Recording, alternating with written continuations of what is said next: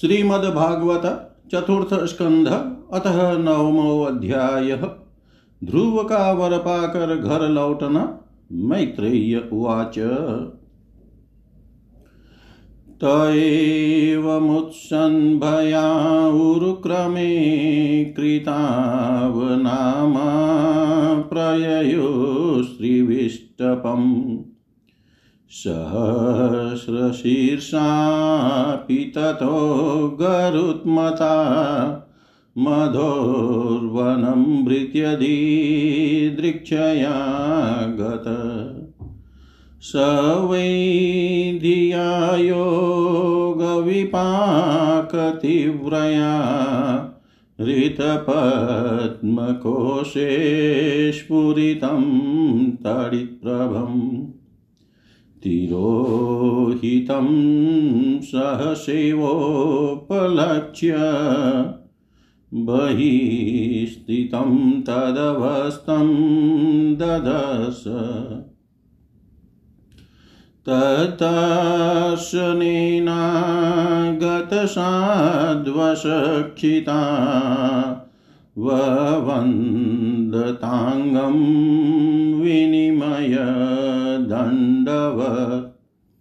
दृग्भ्यां प्रपश्यन् प्रपिबन्निवार्भकश्चुम्बनिवास्येन भुजरीवाश्लिषन्। शतं विवक्षन्तमतद्विदं हरिर्ज्ञात्वास्य सर्वस्य च हृद्यवस्थित।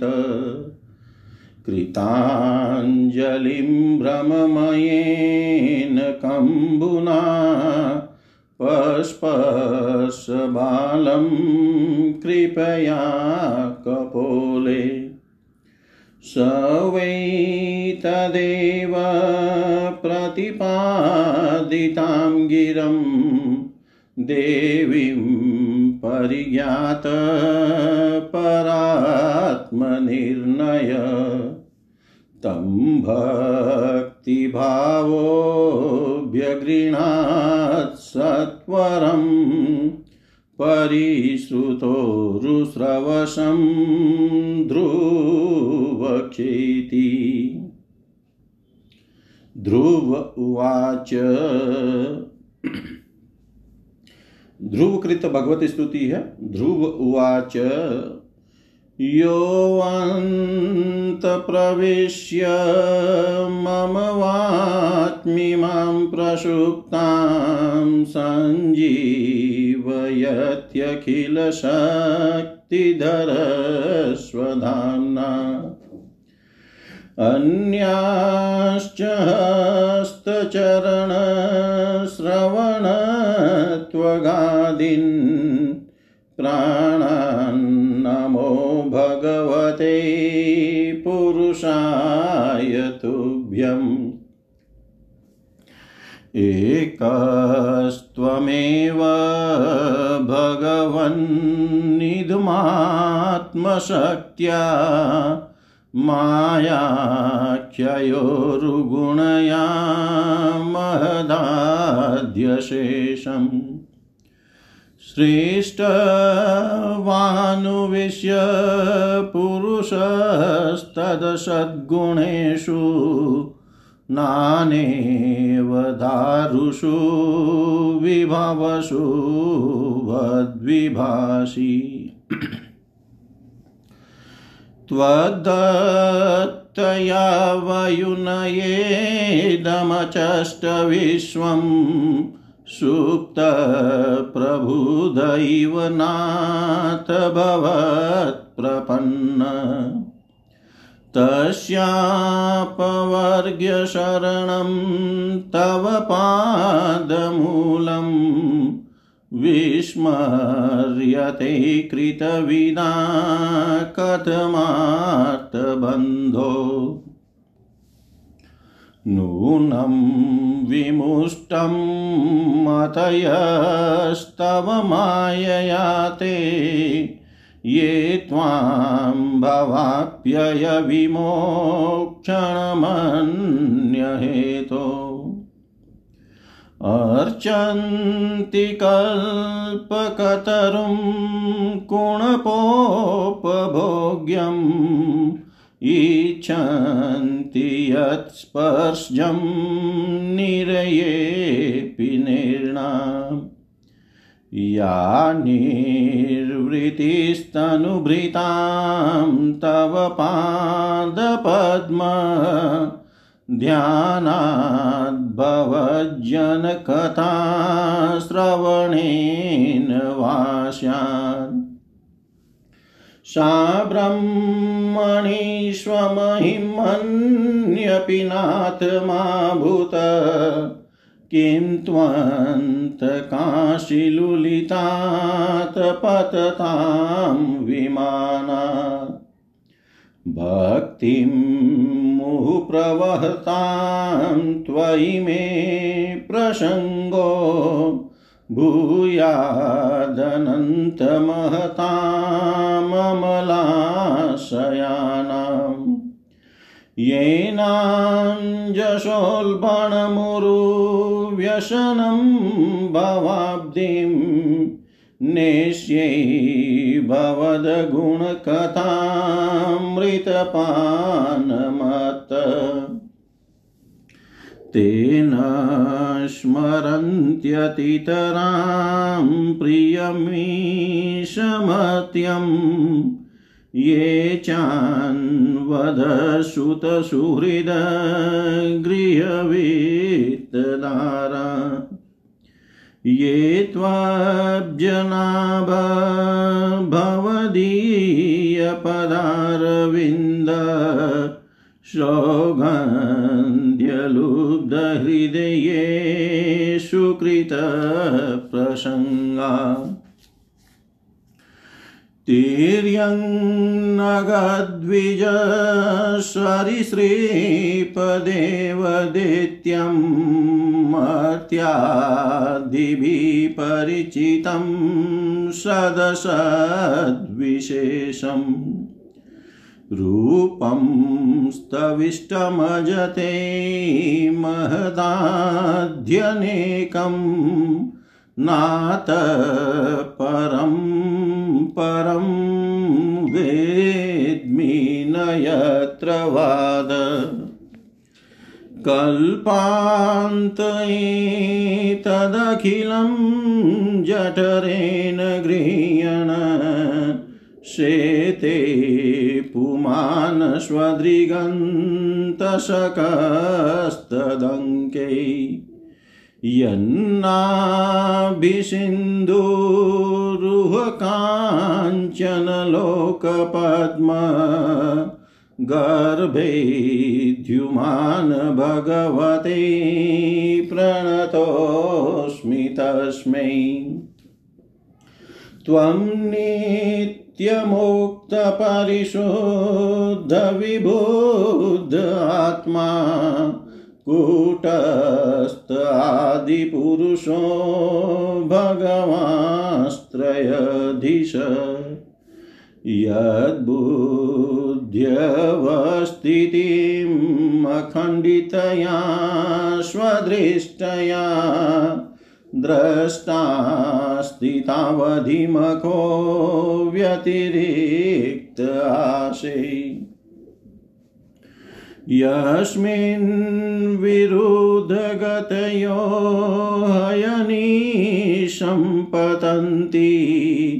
विद्यादयो विविधशक्तयानुपूर्व्या।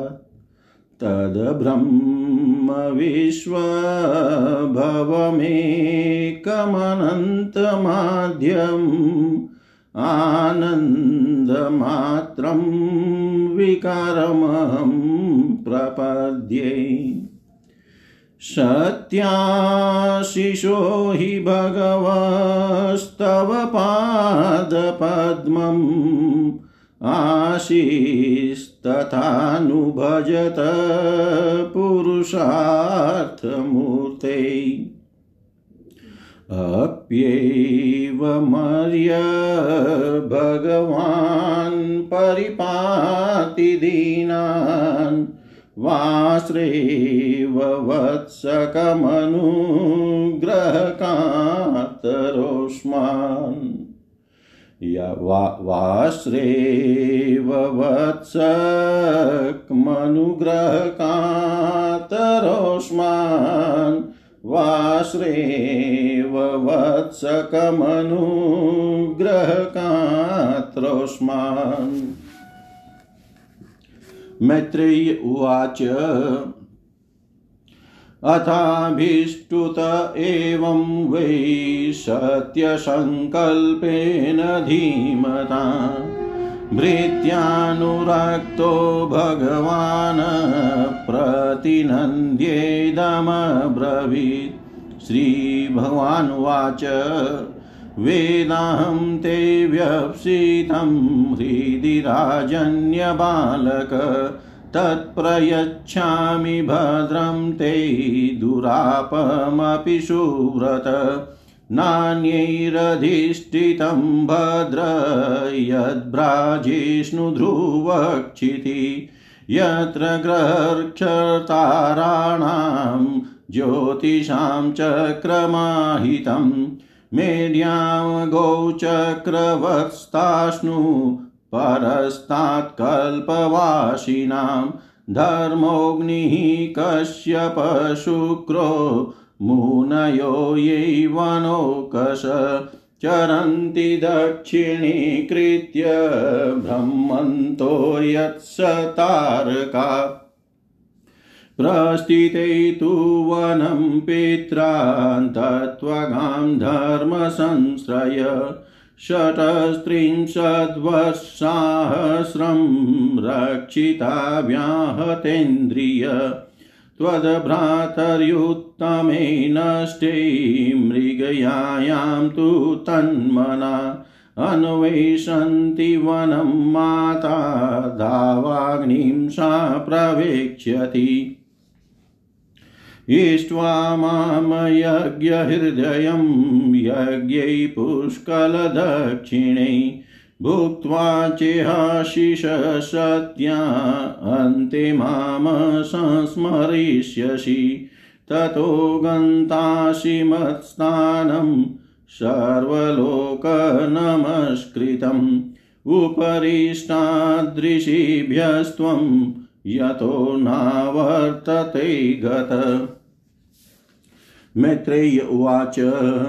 इत्यर्चितश भगवानतिदिश्यात्मन पदं बालस्य पश्यतो धाम स्वमगाद्गरुडध्वज सोऽपि सङ्कल्पजं विष्णुपादशिवोपसादितं प्राप्य सङ्कल्पनिर्वाणं नातिप्रीत्योऽभ्यगात्पुरं विदुर उवाच। सुदुर्लभं यत परमं पदं हरेर्माया विनस्तचरणार्चनार्जितम् लब्ध्वाप्यसिद्धार्थमिवेकजन्मना कथं स्वमात्मानममन्यतार्थवित् मैत्रेय्य उवाच। मातुः सपत्न्या वाग्बाणैर्हृदि विधस्तु तान् स्मरन्। नेच्छन्मुक्तिपतेर्मुक्तिं तस्मातापमुपेयिवान् ध्रुव उवाच समाधिनानेकभवेन्यत्पदं विदूषनन्दादय उद्वरेतस माशैरहं षडभिरमुष्यपादयोश्छायामुपेत्यापगतपृथङ्गमती अहो बत्ममानात्म्यं मन्दभाग्यस्य पश्यत भवच्छिदपाद्मूलं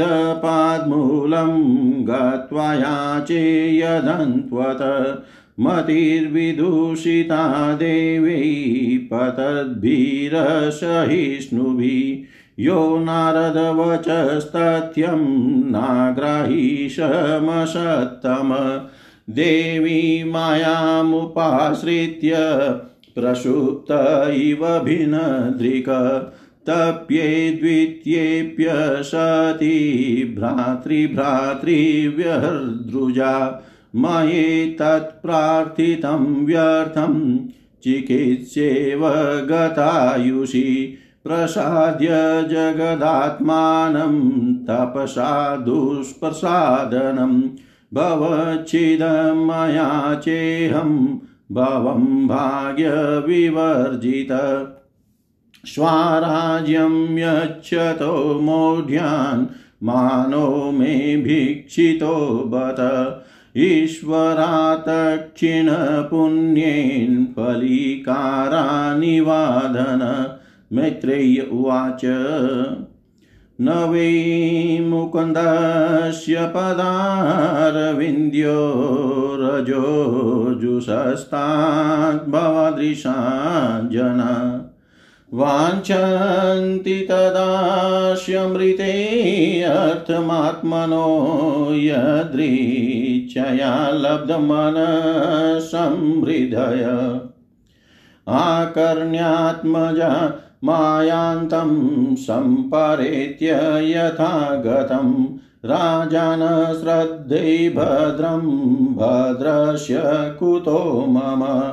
श्रद्धाय वाक्यं देवर्षैर्हर्षवेगेन दर्शित वार्ताहर्तुरतिप्रीतो हारं प्रादान्महाधनं सदस्वं रथमारुह्य कार्तस्वरपरिष्कृतं ब्राह्मणे कुलवृद्धैश्च पर्यस्तोऽमात्यबन्धुभिः शङ्खदुन्दुभिनादेन ब्रह्मघोषेण वेणुभिः निश्चक्रामपुरातूर्णमात्मजाभिक्षणोत्सुक सुनीतिषुरुचिश्चास्य महिष्यो रुक्मभूषिते आरुह्य शिबिकां सार्धुमुत्तमेनाभिजग्मतु तं दृष्टवोपवनाभ्यास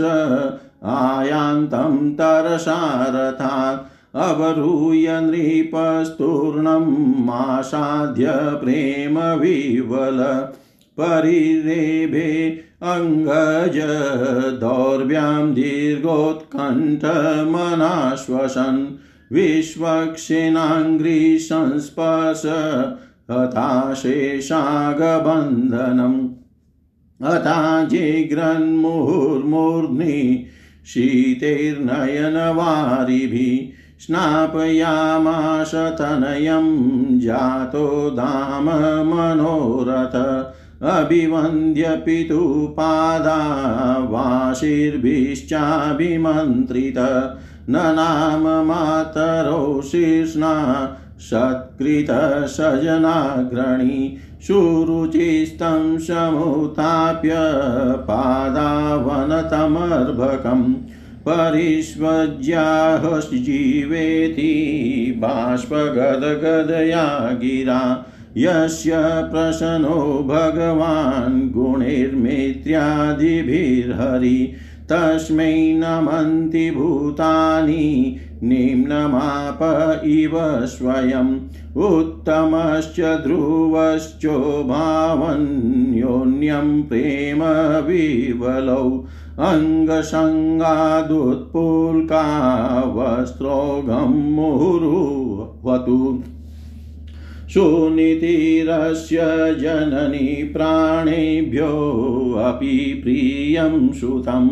उपगूह्य जहावादिं तदङ्गस्पर्शनिर्वृता पयस्तनाभ्यामशुस्राव नेत्रजैशलिलै शिवै तदाभिषिच्यमानाभ्यां वीरवीरसुवो मुहुः तामशंसंसुर्जन्ना राज्ञीं दिष्ट्या ते पुत्र आर्तिहा प्रतिलब्धश्चिरं नष्टो रक्षिता मण्डलं भुव अभ्यर्चितस्त्वया नूनं भगवान् प्रणतार्तिहा यदनुध्यायिनो धीरा मृत्युं जिज्ञुषु दुर्जयम् लाल्यमानं जनेरेवं, ध्रुवं सभ्रातरं नृप, आरोप्य करिणीं हृष्टस्तूयमानो विशत्पुरम् तत्र तत्रोपसंक्लिप्तैर्लसन्नमकरतोरणै सवृन्दै कदलीस्तम्भै पूगपोतैश्च तद्विधै च्युतपलववासस्रं मुक्ताधाम विलम्बिभिः उपस्कृतं प्रतिद्वारं पां कुम्भैः सदीपकै प्राकारैर्गौपुरागारैः शातकुम्भपरिच्छदै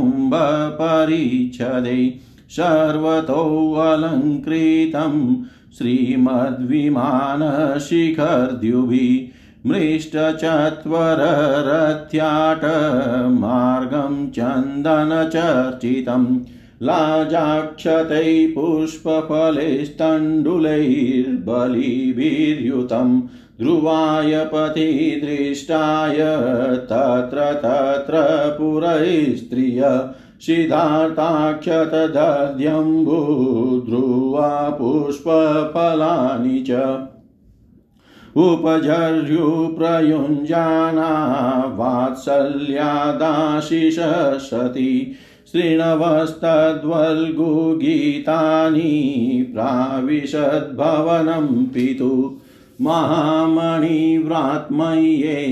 च तस्मिन् भवनोत्तमे लालितो नितरां पित्राण्यवसदिवि देववत पयफेन निभाषय्या दान्तारुक्मपरिच्छदा आसनानि महाराणी यत्र रोक्मा उपस्करा यत्र स्फटिककुर्येषु महामारकतेषु च मणिप्रदीपा भान्ति ललनारत्नसंयुता उद्यानानि च रम्याणि विचित्रैरमरद्रुमै कुजद्विहङ्गमिथुनैर्गायन्मतं मधुव्रतै वाप्यो वैदुर्यशोपाना पद्मोत्पलकुमोद्वती हंसकारण्डवकुलैर्जुष्टाश्चक्राह अव्यास अव्सारसै उतानपादो राजसि प्रभावं तनयस्य तम, श्रुत्वा दृष्टवाद्भुत्तमं प्रपेदे विस्मयं परम्। वीक्षोडवयसं तं च प्रकृतीनाम च सम्मतम्। अनुरक्तप्रजं राजा ध्रुवं चक्रे भुवपतिम् आत्मानं च प्रवय समाकलय विशाम्पति। वनं विरक्तप्रातिष्ठद्विमृष्णात्मनो गतिम्। वनं विरक्तप्रातिष्ठद्विमृष्णात्मनो गतिम्। जय जय श्रीमद्भागवते महापुराणे पारमहंस्यां संहितायां चतुर्थस्कन्धे ध्रुवराज्याभिषेकवर्णनं नाम नवमोऽध्याय सर्वं श्रीशां सदाशिवार्पणम् अस्तु। ॐ विष्णवे नमः, ॐ विष्णवे नमः, ॐ विष्णवे नमः।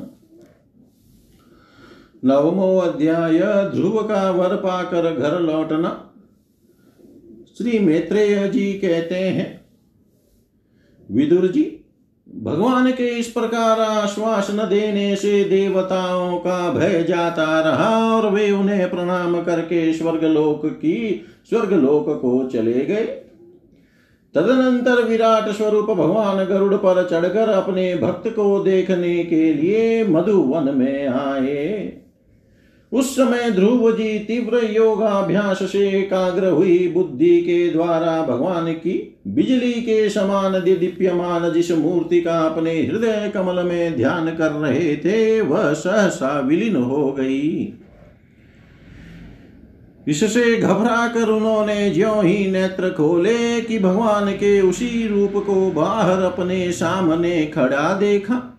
प्रभु का दर्शन पाकर बालक ध्रुव को बड़ा कुतूहल हुआ। वे प्रेम से अधीर हो गए। उन्होंने पृथ्वी पर दंड के समान लौट कर उन्हें प्रणाम किया। फिर वे इसी प्रकार प्रेम भरी दृष्टि से उनकी ओर देखने लगे। मानो नेत्रों से उन्हें पी जाएँगे, मुख से चूम लेंगे और भुजाओं में कस लेंगे। वे हाथ जोड़े प्रभु के सामने खड़े थे और उनकी स्तुति करना चाहते थे। परंतु किस प्रकार करे, यह नहीं जानते थे। सर्वांतरयामी हरि उनके मन की बात जान गए। उन्होंने कृपा पूर्वक अपने वेदमय शंख को उनके गाल से छुआ, गाल से छुआ दिया। ध्रुव जी भविष्य में अविचल पद प्राप्त करने वाले थे। इस समय शंख का स्पर्श होते ही उन्हें वेदमयी दिव्य वाणी प्राप्त हो गई और जीव तथा ब्रह्म के स्वरूप का भी निश्चय हो गया। वे अत्यंत भक्ति भाव से धैर्य पूर्वक विश्व विख्यात कीर्तिमान श्री हरि की स्तुति करने लगे। ध्रुव कृत भगवत स्तुति। ध्रुव जी ने कहा प्रभो, आप सर्वशक्ति संपन्न है। आप ही मेरे अंतकरण में प्रवेश कर अपने तेज से मेरी इस सोई हुई वाणी को सजीव करते हैं, तथा हाथ और पैर, कान और त्वचा आदि अन्य अन्य इंद्रियों एवं प्राणों को भी चेतनता देते हैं। मैं आप अंतर्यामी भगवान को प्रणाम करता हूँ। भगवान आप एक ही हैं, परंतु अपनी अनंत गुणमयी माया शक्ति से इस महदादि संपूर्ण प्रपंच को रचकर अंतर्यामी रूप से उसमें प्रवेश कर जाते हैं और फिर इसके इंद्रियादि असत गुणों में उनके अधिष्ठात्री देवताओं के रूप में स्थित होकर अनेक रूप भासते हैं। ठीक वैसे ही जैसे तरह तरह की लकड़ियों में प्रकट हुई आग अपनी उपाधियों के अनुसार भिन्न भिन्न रूपों में भासती है। नाथ सृष्टि के आरंभ में ब्रह्मा जी ने भी आपकी शरण लेकर आपके दिए हुए ज्ञान के प्रभाव से ही इस जगत को सोकर उठे हुए पुरुष के समान देखा। दीन बंधो, उन्हीं आपके चरण तल का मुक्त पुरुष भी आश्रय लेते हैं। कोई भी कृतज्ञ पुरुष उन्हें कैसे भूल सकता है? प्रभो, इन समतुल्य शरीरों के द्वारा भोगा जाने वाला इंद्रिय और विषयों के संसर्ग से उत्पन्न सुख तो मनुष्य को नरक में भी मिल सकता है।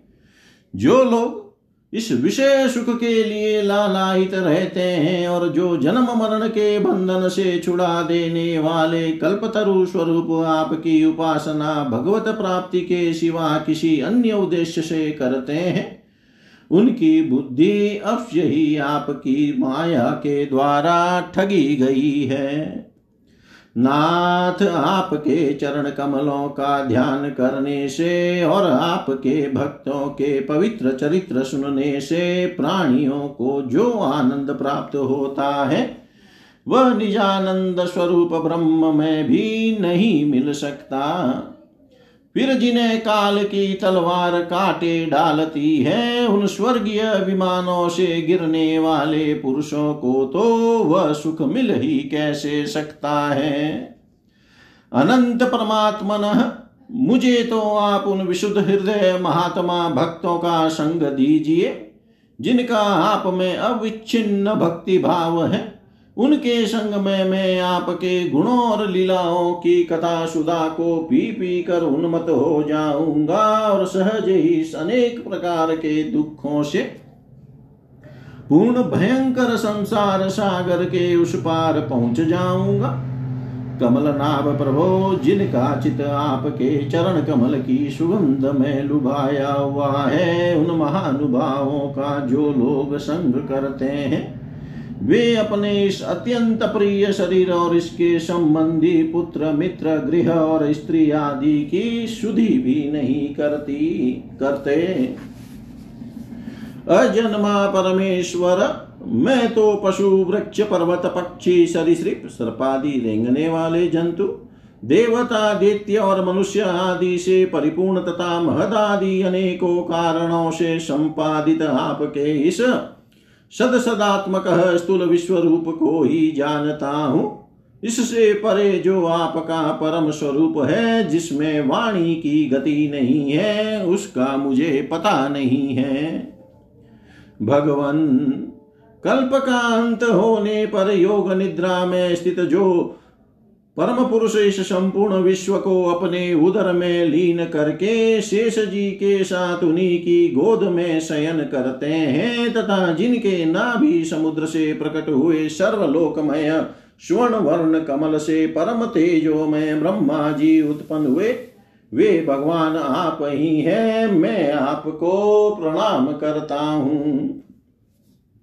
प्रभो, आप अपनी अखंड चिन्मयी दृष्टि से बुद्धि की सभी अवस्थाओं के साक्षी हैं तथा नित्य मुक्त, शुद्ध, सत्वमय, सर्वज्ञ परमात्म स्वरूप निर्विकार, आदि पुरुष, षडैश्वर्य, संपन्न एवं तीनों गुणों के अधीश्वर है। आप जीव से सर्वथा भिन्न है तथा संसार की स्थिति के लिए यज्ञाधिष्ठाता विष्णु रूप से विराजमान है।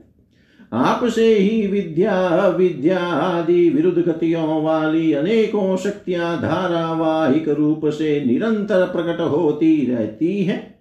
आप जगत के कारण अखंड, अनादि, अनंत, आनंदमय, निर्विकार ब्रह्म स्वरूप है, मैं आपकी शरण हूँ। भगवान, आप परमानंद मूर्ति हैं। जो लोग ऐसा समझकर निष्काम भाव से आपका निरंतर भजन करते हैं, उनके लिए राज्यादि भोगों की अपेक्षा आपके चरण कमलों की प्राप्ति हुई भजन का सच्चा फल है। स्वामिन यद्यपि बात ऐसी ही है तो भी गौ जैसे अपने तुरंत के जन्मे वे बछड़े को दूध पिलाती और व्याघ्रादि से बचाती रहती है।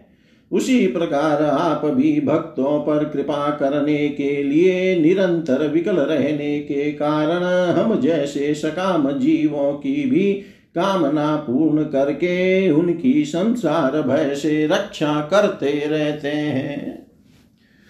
श्री मैत्रेय जी कहते हैं, विदुर जी, जब शुभ संकल्प वाले मूर्तिमान ध्रुव जी ने इस प्रकार स्तुति की, तब भक्त वत्सल भगवान उनकी प्रशंसा करते हुए कहने लगे। श्री भगवान ने कहा, उत्तम व्रत का पालन करने वाले राजकुमार, मैं तेरे हृदय का संकल्प जानता हूँ, यद्यपि उस पद का प्राप्त होना बहुत कठिन है तो भी मैं तुझे वह देता हूँ, तेरा कल्याण हो।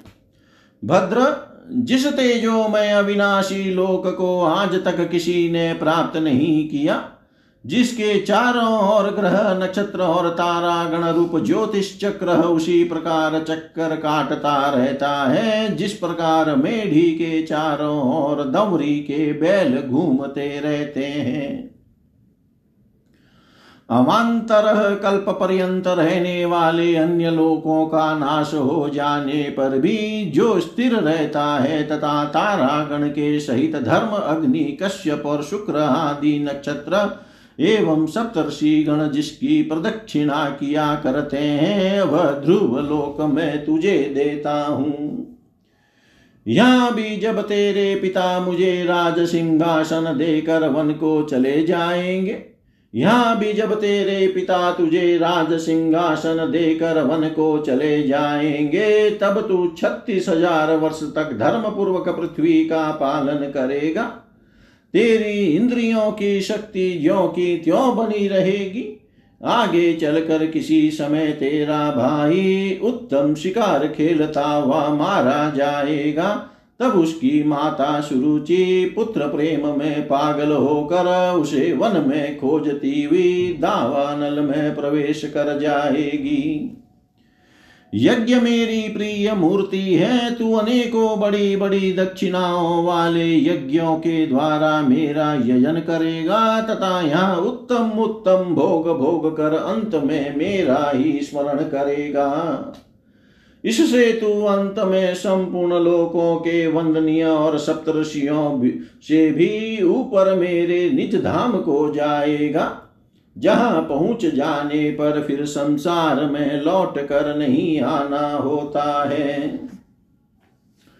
श्री मैत्रेय जी कहते हैं, बालक ध्रुव से इस प्रकार पूजित हो और उसे अपना पद प्रदान कर भगवान श्री गरुड़ ध्वज उसके देखते देखते अपने लोक को चले गए। प्रभु की चरण सेवा से संकल्पित वस्तु प्राप्त हो जाने के कारण यद्यपि ध्रुव जी का संकल्प तो निवृत्त हो गया किंतु उनका चित विशेष प्रसन्न नहीं हुआ, फिर वे अपने नगर को लौट गए। विदुर जी ने पूछा भ्रमण मायापति श्री हरि का परम पद तो अत्यंत दुर्लभ है और मिलता भी उनके चरण कमलों की उपासना से ही है। ध्रुव जी भी सारा सार का, सारा सार का पूर्ण विवेक रखते हैं। फिर एक ही जन्म में उस परम पद को पा लेने पर भी उन्होंने अपने को अकृतार्थ क्यों समझा? श्री मैत्रेय जी ने कहा, ध्रुव जी का हृदय अपनी सौतेली माता के वाग बाणों से बिंद गया था तथा वर मांगने के समय भी उन्हें उनका स्मरण बना हुआ था। इसी से उन्होंने मुक्तिदाता श्री हरि से मुक्ति नहीं मांगी। अब जब भगवत दर्शन से वह मनोमलिन्य दूर हो गया तो उन्हें अपनी इस भूल के लिए पश्चाताप हुआ। ध्रुव जी मन ही मन कहने लगे, अहो सनकादि उद्रवरेता नैष्टिक ब्रह्मचारी सिद्ध भी जिन्हें समाधि द्वारा अनेकों जन्मों में प्राप्त कर पाते हैं। उन भगवत चरणों की छाया को मैंने छह महीने में ही पा लिया। किंतु चित में दूसरी वासना रहने के कारण मैं फिर उनसे दूर हो गया। ओहो, मुझ मंद भाग्य की मूर्खता तो देखो। मैंने संसार पाश को काटने वाले प्रभु के पाद पद्मों में पहुंचकर भी उनसे नाशवान वस्तु की ही याचना की। देवताओं को स्वर्ग भोग के पश्चात फिर नीचे गिरना होता है, इसलिए वे मेरी भगवत प्राप्ति रूप उच्च स्थिति को सहन नहीं कर सके, अतः उन्होंने ही मेरी बुद्धि को नष्ट कर दिया। तभी तो मुझ दुष्ट ने नारद जी की यथार्थ बात भी स्वीकार नहीं की। यद्यपि संसार में आत्मा के सिवा दूसरा कोई भी नहीं है, तथापि सोया हुआ मनुष्य जैसे स्वप्न में अपने ही कल्पना किए वे व्याघ्राधि से डरता है, उसी प्रकार मैंने भी भगवान की माया से मोहित होकर भाई को ही शत्रु मान लिया और व्यर्थ ही द्वेष रूप हार्दिक रोग से जलने लगा। जिन्हें प्रसन्न करना अत्यंत कठिन है, उन्हीं विश्वात्मा श्री हरि को तपस्या द्वारा प्रसन्न करके मैंने जो कुछ मांगा है, वह सब व्यर्थ है। ठीक उसी तरह जैसे गतायु पुरुष के लिए चिकित्सा व्यर्थ होती है। ओ मैं बड़ा भाग्य हूँ, मैं बड़ा भाग्यहीन हूँ। संसार बंधन का नाश करने वाले प्रभु से मैंने संसार ही मांगा। मैं बड़ा ही पुण्यहीन हूँ। जिस प्रकार कोई कंगला किसी चक्रवर्ती सम्राट को प्रसन्न करके उससे तुष्ट चावलों की कन्नी मांगे। उसी प्रकार मैंने भी आत्मानंद प्रदान करने वाले श्री हरि से मूर्खतावश व्यर्थ का अभिमान बढ़ाने वाले उच्च पदादि ही मांगे हैं। श्री मैत्रेय जी कहते हैं, तात, तुम्हारी तरह जो लोग श्री मुकुंद पादारविंद मकरंद के ही मधुकर है, जो निरंतर प्रभु की चरण रज का ही सेवन करते हैं और जिनका मन अपने आप आई हुई सभी परिस्थितियों में संतुष्ट रहता है, वे भगवान से उनकी सेवा के सिवा अपने लिए और कोई भी पदार्थ नहीं मांगते। इधर जब राजा उतानपाद ने सुना कि उनका पुत्र ध्रुव घर लौट रहा है तो उन्हें इस बात पर वैसे ही विश्वास नहीं हुआ, जैसे कोई किसी के यमलोक से लौटने की बात पर विश्वास न करे। उन्होंने यह सोचा कि मुझ भाई का ऐसा भाग्य कहा? परंतु फिर उन्हें देवर्षि नारद की बात याद आ गई। इससे उनका इस बात में विश्वास हुआ और वे आनंद के वेग से अधीर हो उठे। उन्होंने अत्यंत प्रसन्न होकर यह समाचार लाने वाले को एक बहुमूल्य हार दिया। राजा उतान पाद ने पुत्र का मुख देखने के लिए उत्सुक होकर बहुत से ब्राह्मण कुल के बड़े बूढ़े मंत्री और बंधुजनों को साथ लिया तथा एक बढ़िया घोड़ों वाला स्वर्ण जटित रथ पर सवार होकर वे झटपट नगर के बाहर आए। उनके आगे आगे वेद ध्वनि हो, होती जाती थी, तथा शंख दुन्दुम्बी एवं वंशी आदि अनेकों मांगलिक बाजे बजते जाते थे। उनकी दोनों रानियाँ, सुनीति और सुरुचि भी स्वर्णमय आभूषणों से विभूषित हो, राजकुमार उत्तम के साथ पालकियों पर चढ़कर चल रही थी। ध्रुव जी उपवन के पास आ पहुँचे। उन्हें देखते ही महाराज उतान पाद तुरंत रथ से उतर पड़े। पुत्र को देखने के लिए वे बहुत दिनों से उत्कंठित हो रहे थे। उन्होंने झटपट आगे बढ़कर प्रेमातुर हो लंबी लंबी साँसें लेते हुए ध्रुव को भुजाओं में भर लिया। अब ये पहले के ध्रुव नहीं थे। प्रभु के परम पुनित पाद पद्मों का स्पर्श होने से इनके समस्त पाप बंधन कट गए थे। राजा उतान पाद की एक बहुत बड़ी कामना पूर्ण हो गई। उन्होंने बार बार पुत्र का सिर सूँगा और आनंद तथा प्रेम के कारण निकलने वाले ठंडे ठंडे आंसुओं से उन्हें नहला दिया। तदनंतर सज्जनों ने अग्रगण्य ध्रुव जी ने तदनंतर सजनों में अग्रगण्य ध्रुव जी ने पिता के चरणों में प्रणाम किया और उनसे आशीर्वाद पाकर कुशल प्रसन्नादि से सम्मानित हो दोनों माताओं को प्रणाम किया। छोटी माता सुरुचि ने अपने चरणों पर झुके हुए बालक ध्रुव को उठाकर हृदय से लगा लिया और अश्रु गदगद वाणी से चिरंजीवी रहो, ऐसा आशीर्वाद दिया। जिस प्रकार जल स्वयं ही नीचे की ओर बहने लगता है, उसी प्रकार मैत्री आदि गुणों के कारण जिस पर भगवान प्रसन्न हो जाते हैं, उसके आगे सभी जीव झुक जाते हैं। इधर उत्तम और ध्रुव दोनों ही प्रेम से विवल होकर मिले। एक दूसरे के अंगों का स्पर्श पाकर उन दोनों के ही शरीर में रोमांच हो आया तथा नेत्रों से बार बार आंसुओं की धारा बहने लगी। ध्रुव की माता सुनीति अपने प्राणों से भी प्यारे पुत्र को गले लगाकर सारा संताप भूल गई। उसके सुकुमार अंगों के स्पर्श से उसे बड़ा ही आनंद प्राप्त हुआ। वीरवर विदुर जी वीर माता सुनीति के स्तन उसके नेत्रों से झरते हुए मंगलमय आनंदाश्रुओं से भीग गए और उनसे बार बार दूध बहने लगा। उस समय पूर्ववासी लोग उनकी प्रशंसा करते हुए कहने लगे, महारानी जी, आपका लाल बहुत दिनों से खोया हुआ था, सौभाग्यवश अब वह घर लौट आया। यह हम सबका दुख दूर करने वाला है। बहुत दिनों तक भूमंडल की रक्षा करेगा। आपने अवश्य ही शरणागत भय भंजन श्री हरि की उपासना की है। उनका निरंतर ध्यान करने वाले धीर पुरुष परम दुर्जय मृत्यु को भी जीत लेते हैं। विदुर जी इस प्रकार, जब सभी लोग ध्रुव के प्रति अपना लाड प्यार प्रकट कर रहे थे, उसी समय उन्हें भाई उत्तम के सहित हथिनी पर चढ़ाकर महाराज उतानपाद ने बड़े हर्ष के साथ राजधानी में प्रवेश किया। उस समय सभी लोग उनके भाग्य की बड़ाई कर रहे थे। नगर में जहाँ तहां मगर के आकार के सुंदर दरवाजे बनाए गए थे, तथा फल फूलों के, गुच्छों के सहित केले के खंबे और सुपारी के पौधे सजाए गए थे। द्वार द्वार पर दीपक के सहित जल के कलश रखे हुए थे, जो आम के पत्तों, वस्त्रों, पुष्पमालाओं तथा मोती की लड़ियों से सुसज्जित थे।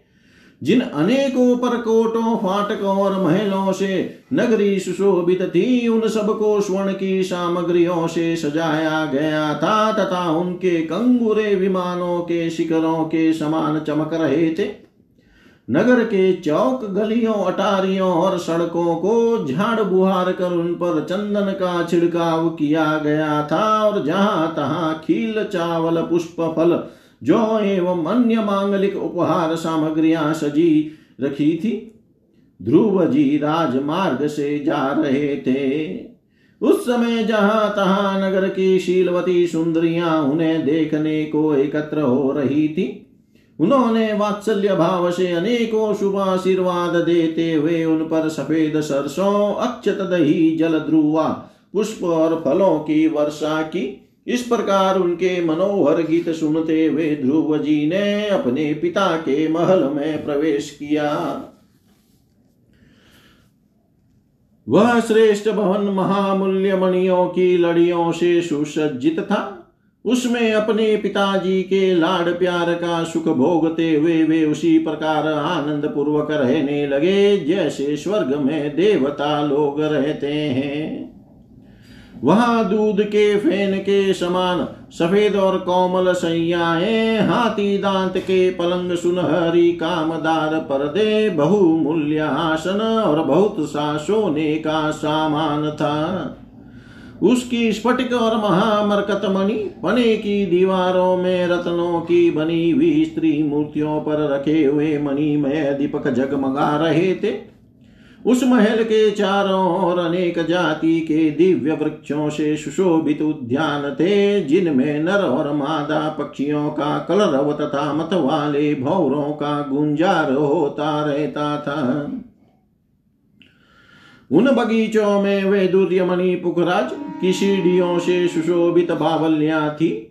जिनमें लाल नी, नीले और सफ़ेद रंग के कमल खिले रहते थे तथा हंस कारंडव चकवा एवं सारस आदि पक्षी क्रीड़ा करते रहते थे। राजसी उतानपाद ने अपने पुत्र के अति अद्भुत प्रभाव की बात देवर्षि नारद से पहले ही सुन रखी थी। अब उसे प्रत्यक्ष वैसा ही देख कर उन्हें बड़ा आश्चर्य हुआ। फिर यह देख कर अब ध्रुव तरुण अवस्था को प्राप्त हो गए हैं। अमात्य वर्ग उन्हें आदर की दृष्टि से देखते हैं तथा प्रजा का भी उन पर अनुराग है। उन्होंने उन्हें निखिल भूमंडल के राज्य पर अभिषिक्त कर दिया। और आप वृद्धावस्था आई जानकर, आत्मस्वरूप का चिंतन करते हुए संसार से विरक्त होकर वन को चले, चल दिए। जय जय श्रीमद भागवते महापुराणे पारमहंस्याम संहितायां चतुर्थ स्कंदे ध्रुवराजाभिषेक वननम नाम नमोऽध्याय सर्वं श्रीशां सदाशिवार्पणम् अस्तु। ॐ विष्णवे नमः विष्णवे नमः विष्णवे नमः।